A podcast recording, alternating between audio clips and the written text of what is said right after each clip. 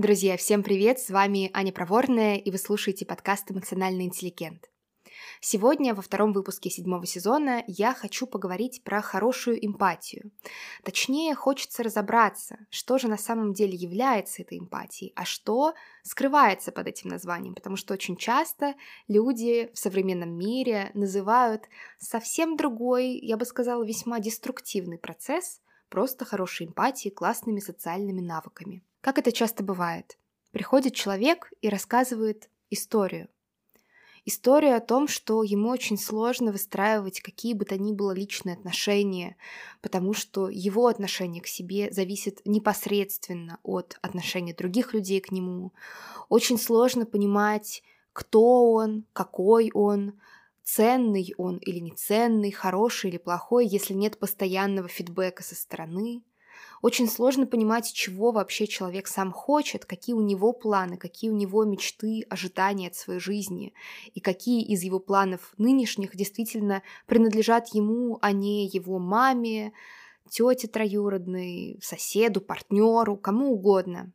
С другой стороны, человек рассказывает, что он очень чуткий, очень сопереживающий, такой эмпатичный, он э, очень хорошо понимает людей, понимает, что они думают, какие у них сейчас эмоции, чувствует их эмоции и чувства, умеет подстраиваться. И складывается ощущение, что как будто бы это две совершенно разные какие-то части его истории, которые вообще очень слабо пересекаются, потому что очевидно же, что первое — она про личные границы, она про целостность и про нехватку всего этого. А вторая часть, она, конечно же, про хорошую эмпатию.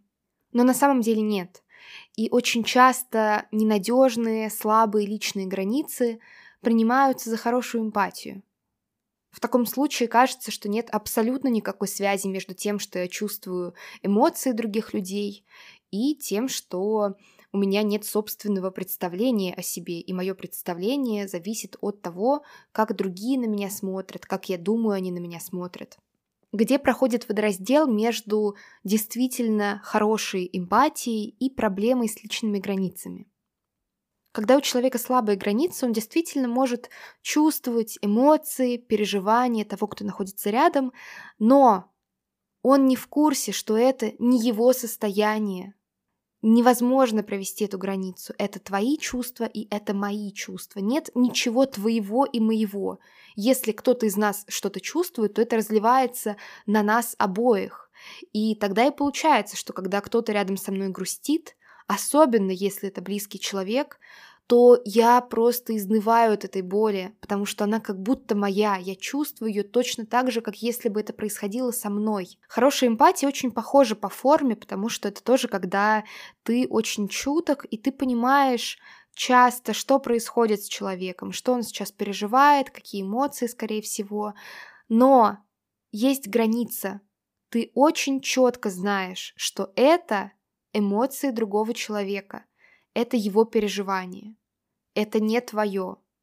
И ты знаешь, что ты сейчас в этой ситуации на самом деле чувствуешь. У тебя не теряется этот контакт с собой. И есть один вопрос, который очень часто у меня спрашивают мои знакомые, которые знают, что я психолог.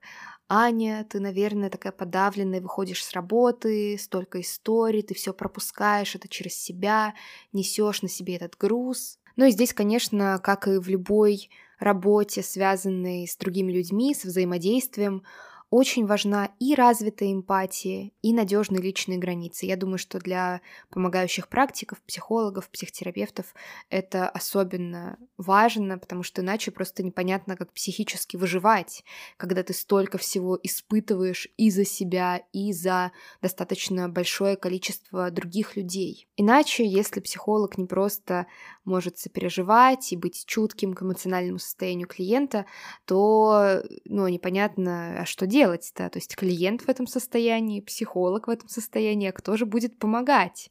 Откуда эти границы берутся? Изначально, как и многое, границы формируются в семье, И если совсем упростить, то если у родителей есть э, надежные границы, если они такие целостные, плюс-минус представляют, кто они, что они, представляют, э, где они заканчиваются, где начинаются другие люди, то и дети с наибольшей вероятностью тоже вырастут а, с хорошими границами. Самый простой пример, как это бывает, когда у родителя не очень с границами, не очень с пониманием себя.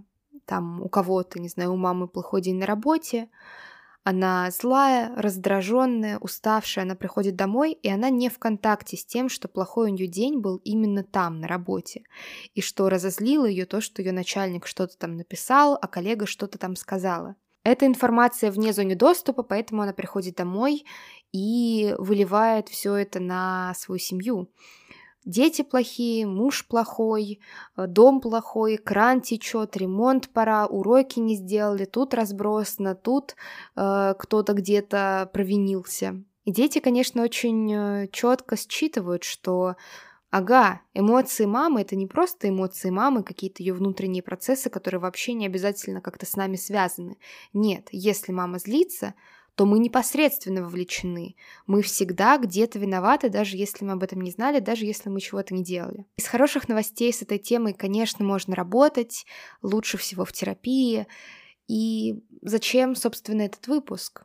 Почему важно различать, где это хорошая эмпатия у тебя, а где это слабые границы? Да потому что иначе, если ты находишься плюс-минус в этой ситуации, которую я описывала в начале, где вроде как супер чуткость к другим, но при этом отношение к себе зависит от отношения других людей к тебе и так далее, и при этом сохраняется ощущение, что вот эта эмпатия — это очень здорово, и это суперсила, и стоит ее как-то культивировать и развивать в себе, то происходит такая какая-то, не знаю, репрезентация внутренней басни «Лебедь, рак и щука». Потому что вы, с одной стороны, хотите и стараетесь свои границы укреплять, с другой стороны, вы поддерживаете слабость границ. И, соответственно, сдвинуться с мертвой точки будет очень сложно. С вами была Аня Проворная, и на сегодня это все. До скорого. thank you